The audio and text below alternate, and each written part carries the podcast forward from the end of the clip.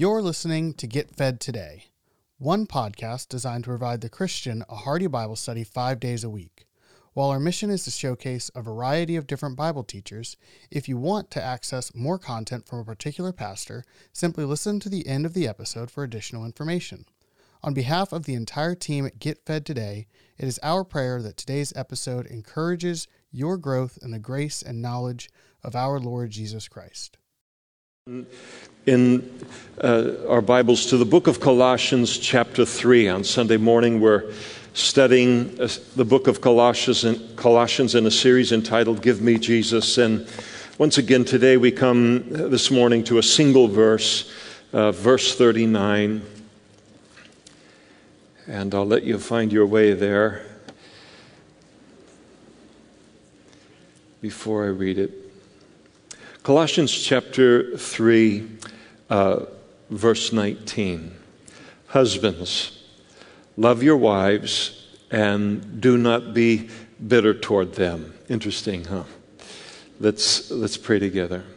Father, we thank you for the institution of marriage, and we thank you for every bit of instruction that you give us in order that it might be the incredible and and beautiful and uh, you honoring, God honoring uh, thing that you want it to be in our lives and in this world. And we pray that you would give us ears to hear uh, your Spirit speak to us from this passage today. And we pray and ask it in Jesus' name. Amen. Please be seated. Once again, we remember that this section of the book of Colossians, Paul is instructing the church there and us in terms of where uh, real spiritual maturity and depth is found in the Christian life. And uh, that it's found in very different places than uh, in kind of the spiritually exotic and rarefied uh, things that the false teachers were teaching, that these kind of things could be found in our lives, but rather that uh, they are found in uh, simply obeying God's commandments in just the nitty gritty and the ordinary and the daily of our lives, and honoring God as He lays out here in this section in our marriages, honoring uh, the Lord as wives, as husbands, as parents, as children, as employers and as employees, and, and so forth. And so often, I think people view Christianity uh, based upon a saying that's become popular within the culture uh, through the years, and that it is simply uh, pie in the sky and the sweet by and by. That really Christianity only really offers us something in terms of after this life. And it's all about after this life and the heaven that follows and all of the promises associated with that. and anyone that has that perception of Christianity, of course, has never uh, really read the Bible. And uh, because uh, the Bible doesn't just offer us hope concerning the life to come, it certainly does that but it addresses every area of our lives and uh, that we live now in a very practical, uh, practical way in order that we might enjoy uh, the highest quality of life that a person uh, can live, that we might.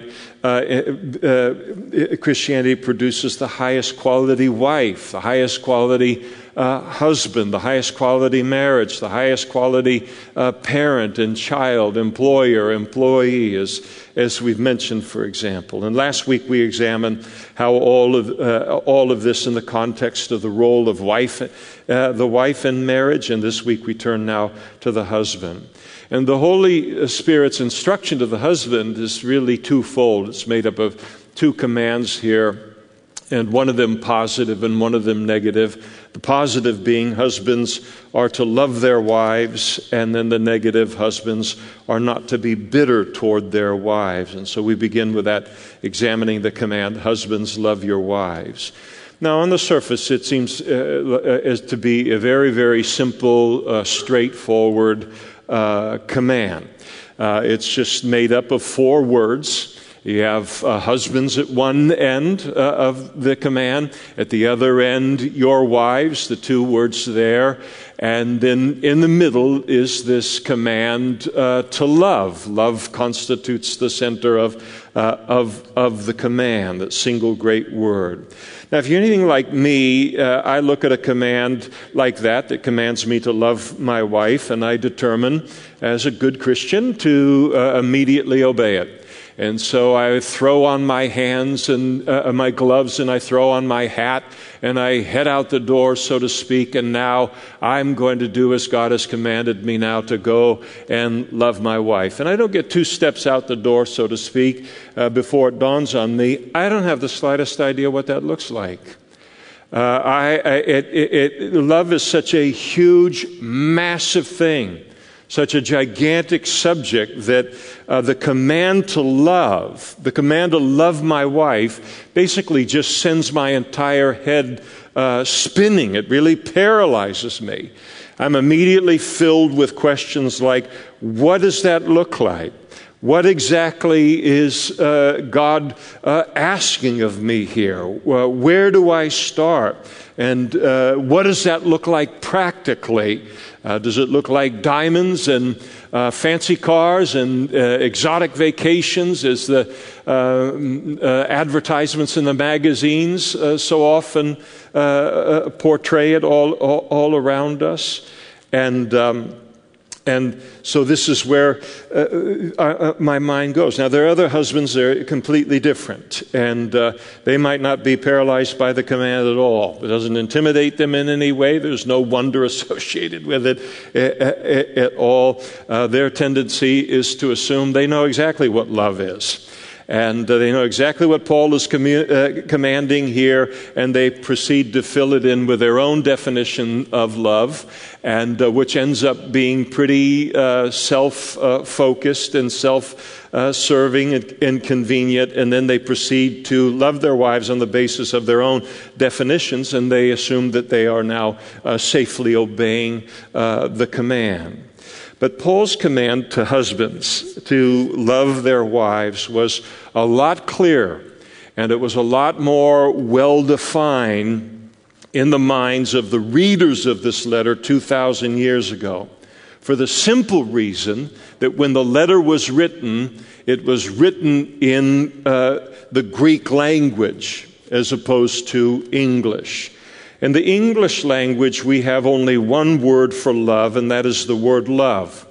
And as a result, I am forced to express my love for God, to express my love uh, for my wife, for my family, uh, for football, for basketball, and uh, for pasta and pizza and uh, warm chocolate chip cookies coming right out of the oven with a glass of milk, all with the same word uh, despite the fact that how I love my wife and how I love warm chocolate chip cookies are two entirely different things, but I'm forced to use the same uh, word. Now, in the Greek language, the language of the ancient world and the language of the New Testament, there are multiple words for uh, love and thus within the Greek language, the opportunity to express uh, the differentiation between the various kind of loves that we uh, feel. For instance, one of the Greek words for love is the word eros, and we get our English word uh, erotic from it, and it describes love on a physical plane and it is a uh, this love is a very self-centered love. It is a very conditional love. So much so that eros is oftentimes referred to as the if love. I love you if you look a certain way physically. But if your looks change then eros will fade and then ultimately it will disappear.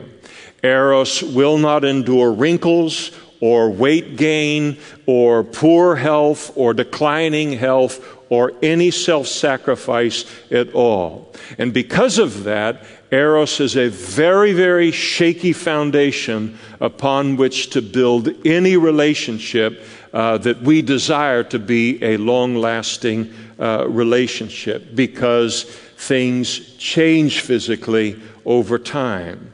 Then there's the Greek word phileo, and it's the foundation for uh, uh, our city of Philadelphia, which means the city of brotherly love. And uh, it speaks of love on the emotional or the intellectual uh, plane. And this phileo love is not quite as shallow as uh, the eros love, but it is still very shallow and uh, still very, very uh, self centered and conditional. And it is oftentimes referred to as the because love. I love you because of what you are emotionally, I love you because of what you are uh, intellectually. But if you change intellectually, or you change emotionally in any way, then this love will go up in smoke uh, as well. And then there's the Greek word that Paul uses here in verse 19 for the love with which we are to love uh, our wives, and it's the word uh, agape. And this, this is the word that is used for the love that has its source in God. It is a love that God brings into our lives by the Holy Spirit when we are born again and be, uh, become uh, Christians. Galatians says that the fruit of the Spirit is love. Uh, not one person that does not know Christ uh, experiences or operates or expresses agape love. Only the Holy Spirit can produce it uh, within, within our lives. This agape love is called the anyway love. I love you no matter uh, what you are or aren't physically. I love you no matter what you are or aren't emotionally or uh, intellectually. And so this love loves anyway, and it is the word that God uses to describe in the Bible his love for us. For God so loved the world uh, God so agaped the world that he gave his only begotten Son, that whosoever believes in him should not perish, but have everlasting uh, life. And this agape love is not conditional. It does not, as uh, Shakespeare uh, put it, alter when it alteration finds. And this love is supremely concerned about the other person. It will always do what is best for the other person.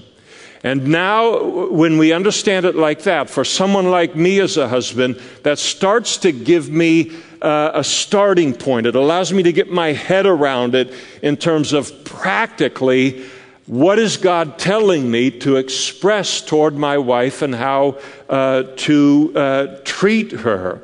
And so, first of all, this love, it's unconditional. And second, this agape love that God calls us to have toward our wife is always, does always what is best for the other person, what is for our wives. Now, uh, in this, there is the recognition that what is best for the other person may not always be easiest. And this is where um, God's definitions of love are very different from the definitions of, of the world. The idea of love is that, uh, uh, that you never ask anything hard, anything difficult. If you really love a person, then you'll give them everything that they want, whether it's right or it will harm them or damage them.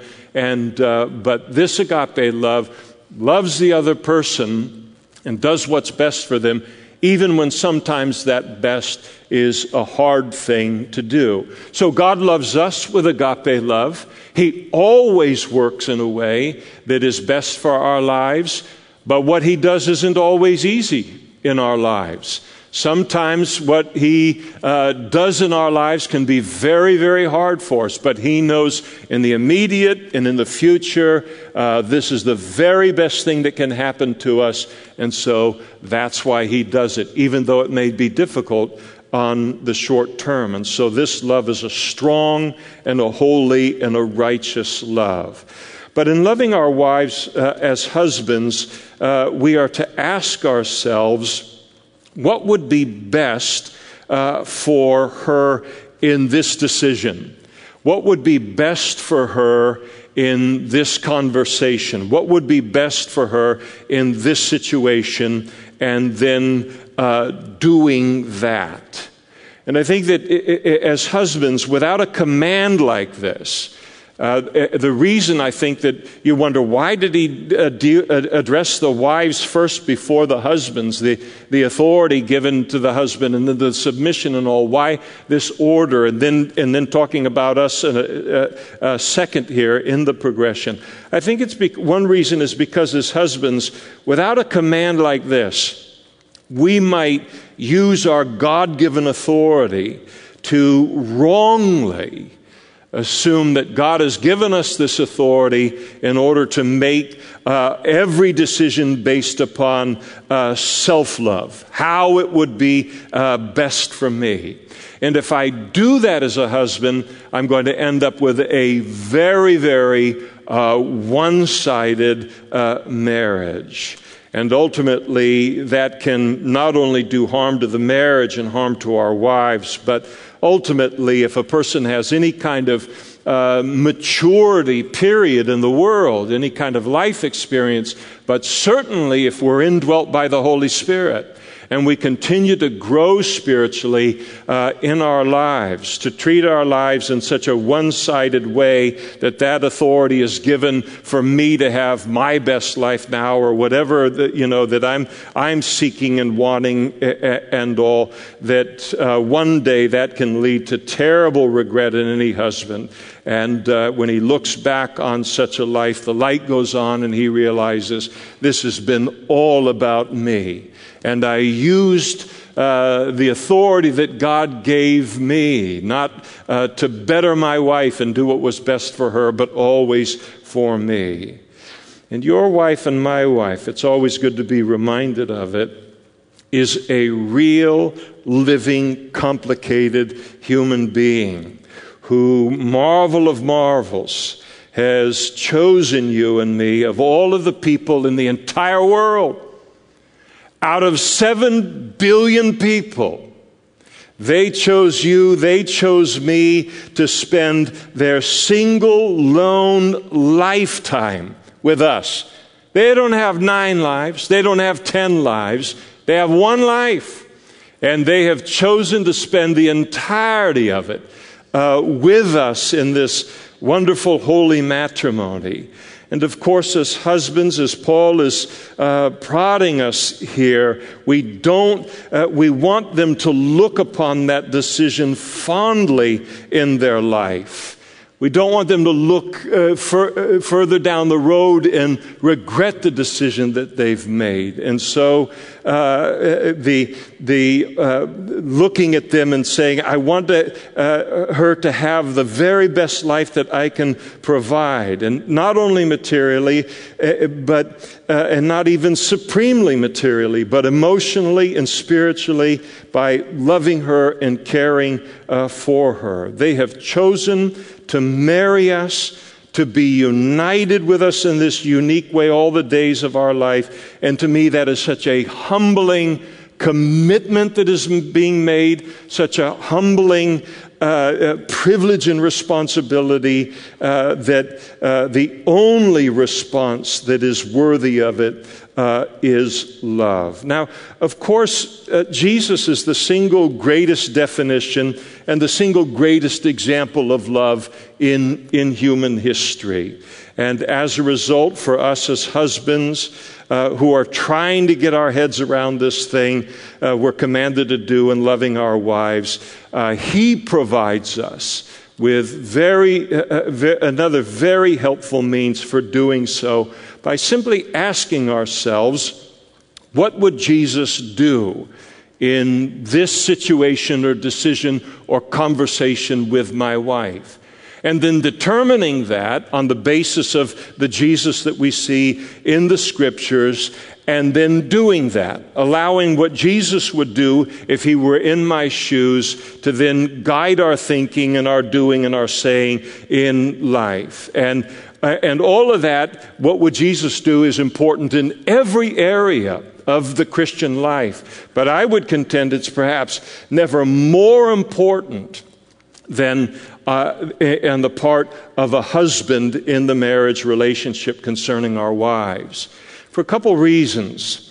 First, in Paul's enlargement upon this whole subject of marriage in, in his uh, letter to the church at Ephesus, uh, he plainly declared, Husbands, love your wives, and then here it is, just as Christ also loved the church and gave himself for her. He pulls Jesus in as our great example in how we are to treat uh, our uh, wives, in his treatment of, uh, of the church. In other words, Jesus is to be our single great role model in all of this and we are to love our wives as self sacrificially as He does the church and as He uh, did the church.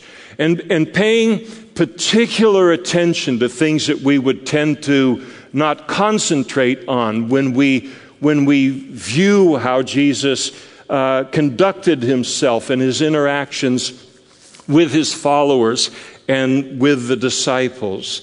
Paying particular attention to his grace uh, toward the, the disciples, uh, toward his patience with the disciples, toward his forgiveness in that relationship, his servant heartedness, his unfailing uh, politeness, his, uh, his uh, encouragement, his commitment, and uh, loving uh, spiritual leadership that he continually extended to to the disciples. And second, all of this is important to uh, what would Jesus do uh, supremely important as a consideration for husbands because we are the ones who are modeling before the world the love of Christ for the church in our marriage, even as God calls uh, wives then to represent the church in their submission to Christ. Paul put it this way again in Ephesians chapter 5. He said, This is a great mystery, but I speak concerning Christ and the church. So, what God intends is that uh, when any of our unsaved or even saved, but anybody in our family, anybody in our neighborhood, anybody in our workplace, anybody that would look at our lives as Christians, and, and a, a, marriage, a husband and wife, that they would be able to look then at the treatment of the husband of his wife as an example of Jesus' love toward the church. And then looking at the wife's submission to the authority of the husband to see in her the submission of the church to the leadership and authority uh, of the husband. And the Christian, the Christian marriage is to be one of the greatest advertisements uh, for Christianity that exists in the entire uh, uh, world, and that's the intention. What would Jesus do is very, very helpful for us as husbands uh, because that is who we represent in our marriage. Now, another very solid uh, and I think very easy way to figure out how to love and to treat our wives is to just simply um, apply the golden rule, as Jesus, uh, the saying of Jesus was put do unto others as you would want to have done uh, unto you. And just to ask ourselves in our role as husbands to look and to say, put myself in her shoes related to this conversation, this decision, whatever is eh, situation, if I was in her shoes, what would I want someone in my position to do for me? And then to proceed to uh, do that.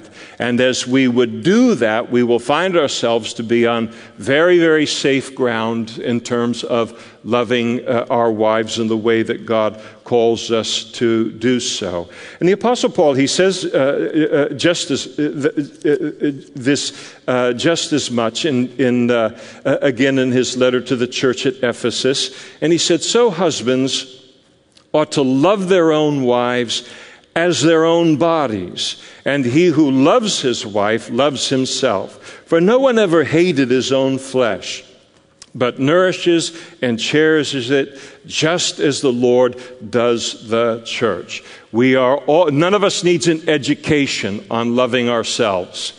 Uh, and so none of us really needs an education on uh, if I put myself in her shoes in this situation to figure out what we would want and then to extend that uh, to her.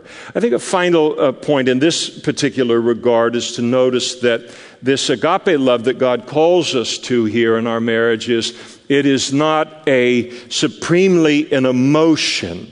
It's not an emotion that we're supposed to wait for, and every uh, once in a while, when we feel it, uh, we run from one room to the other and we hug our wives. Uh, if it was an emotion, uh, uh, Paul couldn't command us to do it. God couldn't command us to do it. You can't command emotions. So, this command to love is, is not something that is supremely uh, an, emotion that we're to wait for, be overcome by it, and then, and, and then love our, our wives in this way. Jesus, when on the night before his crucifixion, uh, the next day the cross was coming. Jesus did not have uh, a, a, warm and fuzzy, emotional kind of uh, uh, uh experience uh, related to the thought of the cross coming the next day when he was in the Garden of Gethsemane the night before.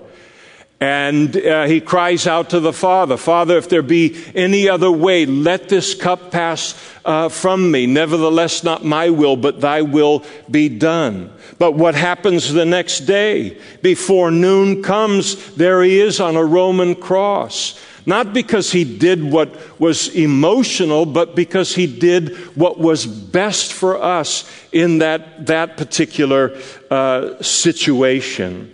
And agape love is not expressed as an emotion supremely, but it is expressed as an act of our will. Why can we love this way? Because God has supplied us by His Holy Spirit with the will to do and the power to do, the desire to do and the power to do of His good pleasure, include in, in obeying God in in loving uh, in this way. And so, this agape love is an act of our will, it is an act of our worship toward the Lord, and it is done in the power uh, that's provided to us by the Holy Spirit. And, and nobody could keep uh, these commands concerning marriage in any marriage. I don't care how nice the people are that are in it and all. Uh, nobody, all of this would be impossible without the empowering of the Holy Spirit. But it will uh, never happen. The, the fulfilling of the wives submitting to their own husbands, husbands loving their wives, that will never occur in a, in a marriage uh, until uh, on the part of both, but we're talking about husbands here today. It'll never happen unless my relationship with God is uh, one that is supremely important in my life.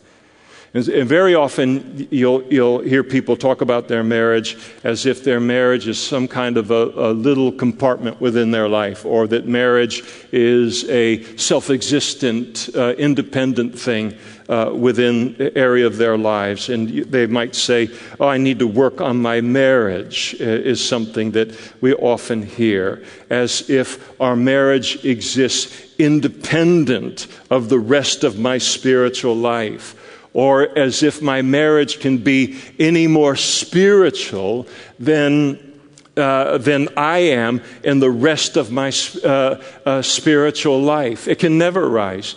Uh, our obedience to these commands, a Christian marriage will never arise above the, the spiritual life and uh, spiritual uh, love for God on the part of both people that are in the marriage.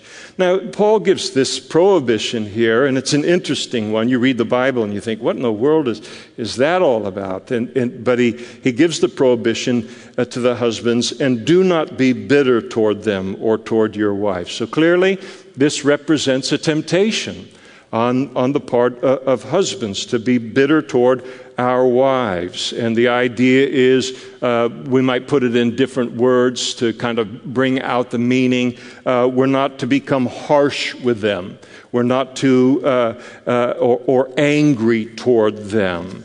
And so bitterness and harshness or anger are not to mark our attitudes toward our wives, um, our words toward our wives, um, our actions uh, toward our wives, because, of course, to do so would be a violation of the commandment that precedes it, and that is to love our wives. When you look at Jesus, Jesus never treats us as Christians with bitterness. Never does it, never treats us with uh, harshness, never treats us with a carnal anger. He just uh, does not uh, do that. Now, in this vein, in terms of some practicality here, uh, no husband, Christian husband, is ever to expect perfection from his wife and then become frustrated with her uh, because she is not uh, perfect. We must not expect perfection of her any more than God per- expects perfection of us in our relationship with Him. If God brought an expectation of uh, uh, perfection into this relationship with us, and we fell short of uh, that perfection, and then he proceeded to deal with us uh, with bitterness or with harshness or to shun us in some kind of a way. There would be no hope for the relationship. We could, how would any of us fare in a relationship like that? The marriage relationship has to be based upon grace, the recognition no other expectation brought in the marriage, except that both the husband and the wife are marrying a sinner. They are marrying a fallen uh, human being. Uh, and, and they are marrying someone who is, is an imperfect human being. And that's what marriage is it's the uniting of, of two sinners. Another thing that no uh, Christian husband uh, ought ever to do is to refu- refuse to accept a woman's emotional differences uh, as a, a, woman. And sometimes this is a great frustration for men. Uh, they, they, want, they want a wife, uh, but they wish she was a little bit more like a man uh, emotionally. Uh, they like the fact that physically she's different than a man, but really, if they had their ideal, they would have a woman's body with a man's emotions, and everything would go a lot uh, more smoothly. But that's, but that's not how uh, it, it, works, and that's not the glory and the, the, the beauty uh, of, uh, of all of it. And so it can be a frustration, and they are going to be different in this way and it's wonderful that it's so. No Christian husband should ever refuse his wife um, her non sinful personality or her uh, quirks or to put her down uh, for those things. Everyone has a personality. We all have uh, quirks. I don't have to, I don't get to have everything, none of us get to have everything in a marriage exactly the way that we w- would want them. And there can be things that you could look at a husband, look at a wife, and say, if I had my choice, that would be different, maybe uh, related uh, to her or uh, uh, uh to him. And so there, there's, there's these characteristics that, and, and quirks that we all have and, and personality that we bring in, into a marriage. And we are not free to conform her into our image, where you just crush uh, her, you crush uh, all of the, the things that are non sinful but we don't like, and then you conform her uh, into, uh, we, into our own image, and we crush what God intended her to be and made her into. And, and, so often, a woman that, that is in this kind of a situation, after months or years in it, she'll say, He never lets me grow as a person or he'll never accept me for who I am. Not, again, not talking about sinful behavior, but just uh, accepting that you, as much as we are as husbands wanting to enjoy life and become who and what we desire to become in life, they have the same longing uh, for that in their lives. And marriage is not to uh, circumvent that. And then, much less uh, for us as husbands, are we to use our God given authority within a marriage to ever uh, bully or to intimidate her. I, I dislike bullies intensely. And uh, whether they're verbal or whether they're physical, I just don't like them at all. I have a, I have a short fuse related to them. And uh, the fact of the matter is, is that in the average marriage, all things being equal, unless there's a great age difference that is involved or health issues that are, are involved, probably 95% of the time, 95% plus, the husband is much stronger than the wife. We could whoop her any old time uh, we, we wanted to. And so there's that capacity that we have to intimidate and to bully in a way that she does not have to bring back uh, our way. And no husband is to do that uh, or to abuse her in any way. Uh, certainly physically or emotionally or uh, verbally, kind of berating her, yelling at her, or humiliating her and uh, belittling uh, her. That is not what God calls us to as, as uh uh, uh, uh, uh, husbands. Or at the other end of the spectrum, you have certain husbands that will, they will not yell or they won't berate, but they'll go into the silent treatment. And uh, they'll go into the passive aggressive thing at the other end, and they won't say anything to her for hours or days or, or even weeks. And, and all of it is, is, abusive in its, uh, in, its own way. Uh, we certainly uh, shouldn't use God's given authority in our, our life to uh, lord our position over them, always showing them who's the boss or proving that we're the boss or in any kind of insecurity or treating her as a slave whose sole purpose is to make uh, life better for me. That's what God gave a woman for and uh, this kind of thing. And I kid about it, but there's people that actually uh, live that way. Uh, when I was growing up, in, in the home I grew up, uh, there was a lot of all this stuff that went on bullying, intimidation, horrible verbal arguments, and uh, the bloodiest, bloody, bloody, bloody violence that went on in the home. And I can tell you uh, to this day, if I ever see it in a man, there is zero respect I have for a man that resorts to those things in the treatment of a woman. And then I put myself, uh, and here I am, just a mere fallen, sinful man with certain life experiences, and uh, put myself in the place of God as He wit- would witness that kind of thing and imagine what He would think of it. Now, in all of this, I think it's important to remember what the Apostle Peter wrote uh, in this vein as well. 1 Peter chapter 3, verse 7. He said, Husbands, uh, likewise, uh, dwell with them with uh, knowledge, giving honor to the wife as to the weaker vessel, speaking physically, and as being heirs together of the grace of life. And for me as a husband, uh, to realize that my wife, our wives, are uh, an equal heir with us of the grace of life. She is our equal spiritually. We may be given, are given that authority within the home, but it does not mean that we are more uh, spiritual than her. A Christian husband and a Christian wife, they both share the same God. We share the same Lord. We share the same uh, Creator. And in fact, in the original creation, when God created Adam and created Eve, He declared both to be created in the image of God. It wasn't just Adam created in the image of God, and then, oh, by the way, uh, Eve is just an afterthought. Declared both to be created in the image of God.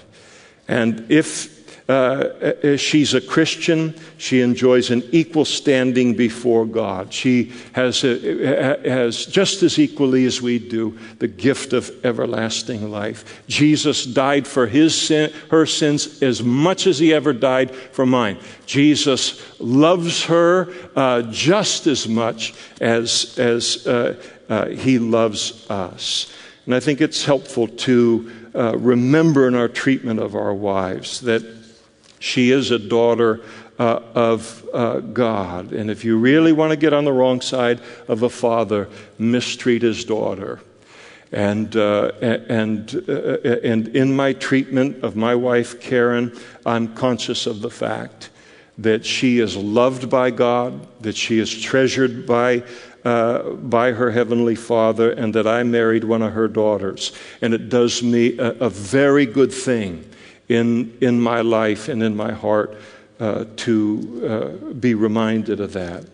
As the Apostle Paul wrote in Ephesians uh, chapter 5, verse 29, we are only to use our greater physical strength in a marriage to nourish and to cherish and to protect our wives. They should never fear uh, any other use of our greater physical strength within the marriage uh, relationship and within uh, the home. Now, let, let me uh, close here with a, uh, by giving you, uh, uh, allowing, having you allow me an illustration um, to describe a, a scenario, a very sad scenario that has played out with variations more than once through the years in, in my office. a husband and a, a wife, they come in for marriage counseling and their marriage is a shamble. It is, it is a disaster uh, from every angle you would, would want to look at it. And clearly, both the husband and the wife are, uh, they, they are absolutely miserable within the marriage. And uh, so uh, I, am a patient listener and I like to hear before I speak about anything. And so tell me what you come here for and describe what we've got going on here. And so they begin to lay out all of the problems, all of the complaints concerning uh, one another, how long all of this has been going on in him and her and within uh, the marriage, and how big the problems are now. And, and the problems, because they are so, have been around for so long that that um, they're now hopelessly complex as a result, and they're convinced that there's no hope for their marriage at all. And uh, the whole reason for the appointment is just to come in and, uh, and uh, they want to end it, and, and they merely want my blessing as a pastor in order to do so. And so, after listening to everything that they have to say, I will explain to them what is, and this isn't always the case, but it is the case with a certain kind of situation that is a regular kind of situation. And so I'll explain to them um, the, uh, uh, the, that uh, as massive and as awful and serious uh, the problems are that they've laid out before me, that these are not the greatest of their problems. That, that, but that all of these things are merely symptoms of the real problem that lies at the center of all of the other uh, symptom problems that they're, that they're laying out. And, and in, in this kind of a circumstance, uh, which I will tell them, which is that they haven't given God's commands in the marriage any serious consideration in their marriage, or uh, much less any obedience to that. And, and as, as you uh, talk with her in terms of her submission to him and his authority and what that and how he and, there, and there's zero obedience on, on any of that. Nothing, there's nothing that's there uh, in, uh, on either part in the marriage and in, in the middle uh, uh, of the mess. And their core problem is their disobedience to God's commandments concerning marriage. She doesn't submit unto him as unto the Lord. He doesn't love her as Christ loves the church. And it's not like God has given husbands and wives 60 commandments, just one. There's just one. It, it is amazing how simple in His Word God has made marriage in terms of the command. She is to submit unto Him as unto the Lord. He is to love her as Christ loves um, the church. And here uh, uh, uh, they think they have a marriage problem when in fact what they have is a lordship problem. They haven't settled the issue of Jesus' lordship in their own life, And they certainly haven't uh, settled the issue of Jesus' lordship within uh, their uh, marriage. And that is the big problem. Sometimes a light will go on at that point, and then what happens after that point is usually very interesting because they've done so much damage to uh, the marriage and to one another by this point. She will look at me and, in all sincerity, say uh, something like, I will submit to him as soon as he starts to love me like Christ loves the church. And he doesn't even need a nudge to chime in what you know he's going to chime in. And I will love her as Christ loves the church as soon as she will submit to me. And then you got the, the great uh, stalemate. And of course, that's a marriage that's going nowhere. And then I will typically say to a couple in this situation so uh, let me see if I've got this right.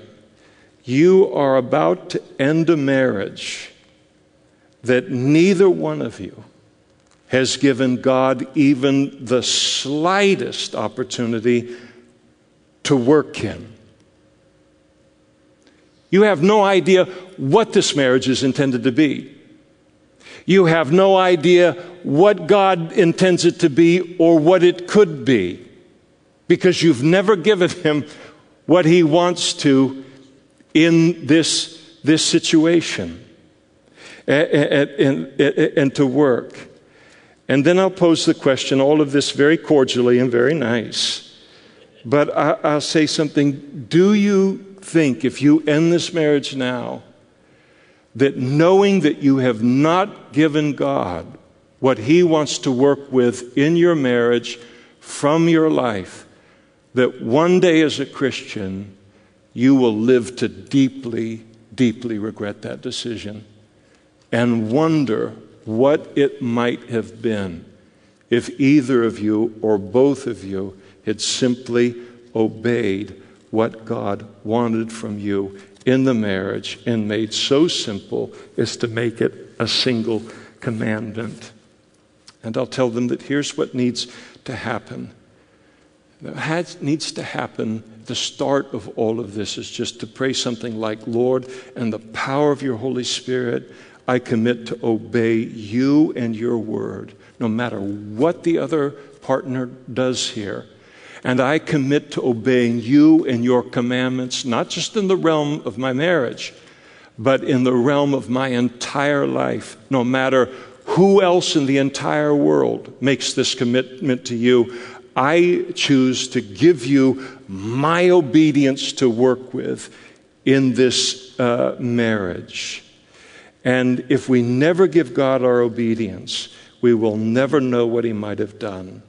And, uh, but if you give Him your obedience, not hers, not His, not waiting, all of that, we give Him our obedience, the only obedience any of us can offer to God within a, within a marriage.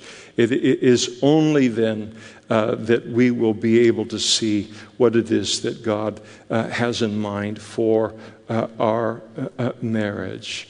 And so then I'll look at it and say, now, in the light of that commitment, now let's start to tackle all of those symptom sins. They're sins nonetheless, and bring them in alignment with uh, your submission to these, these particular commandments.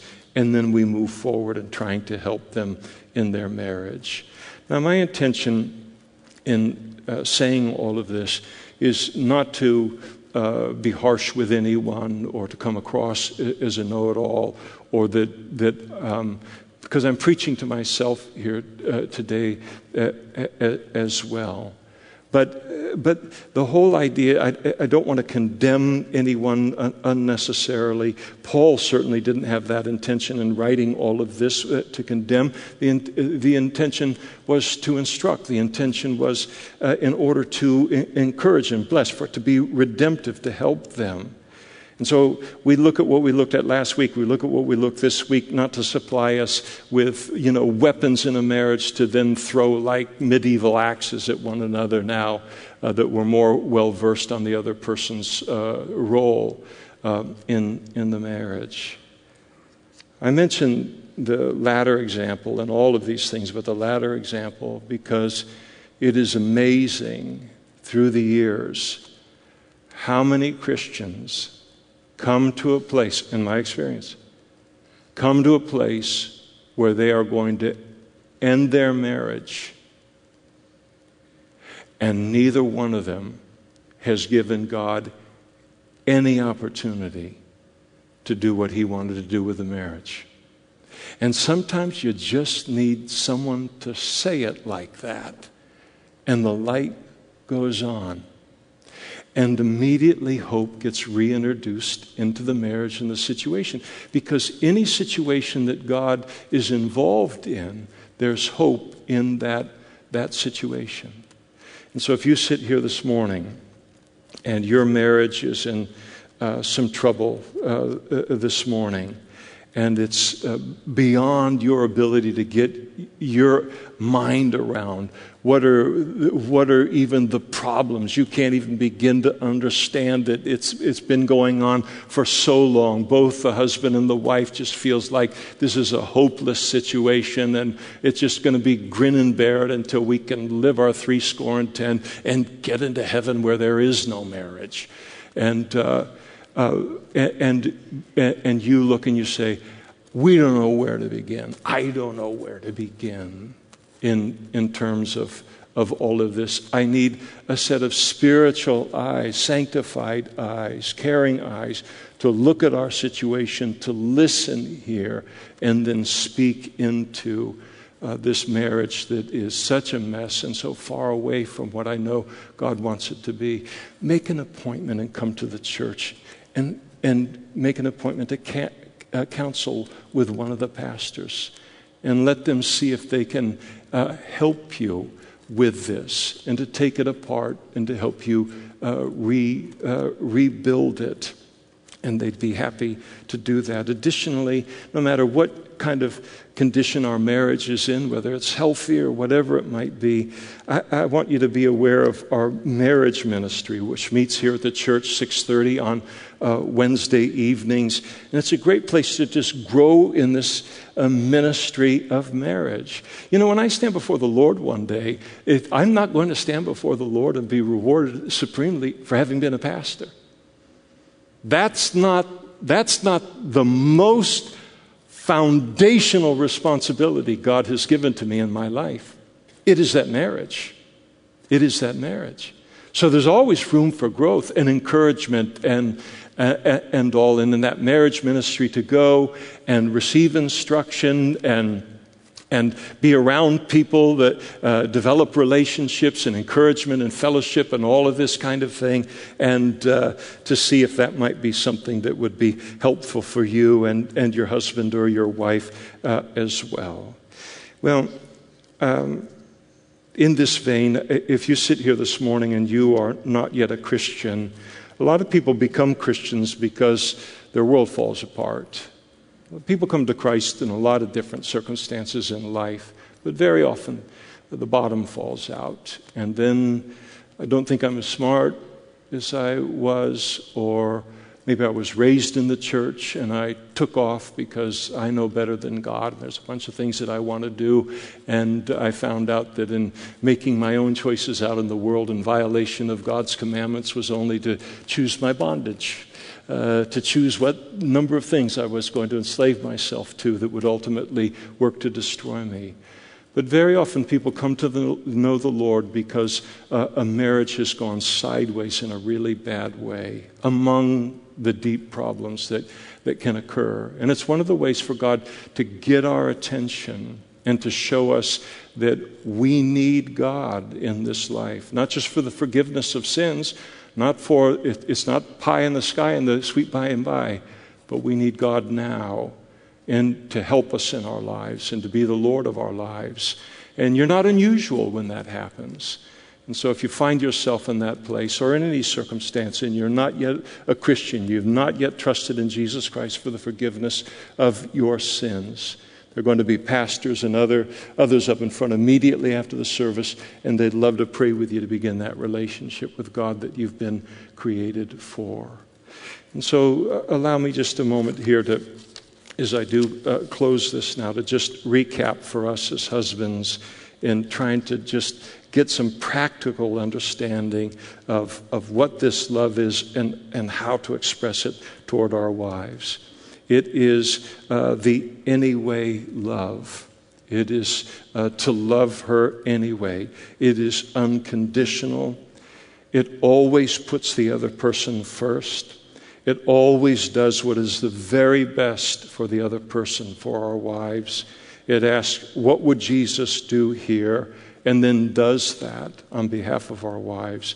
And it honors the golden rule. It means uh, simply putting myself in her shoes and asking if I were in her shoes and someone were in my shoes, what would I want that someone to do for me? And then doing it. Very, very practical, helpful ways to take this great, gigantic, inexhaustible reality and thing called love and to put it in some bite sized pieces in order that it might reflect our marriages, in our marriages. Let's stand together now and we'll close in prayer.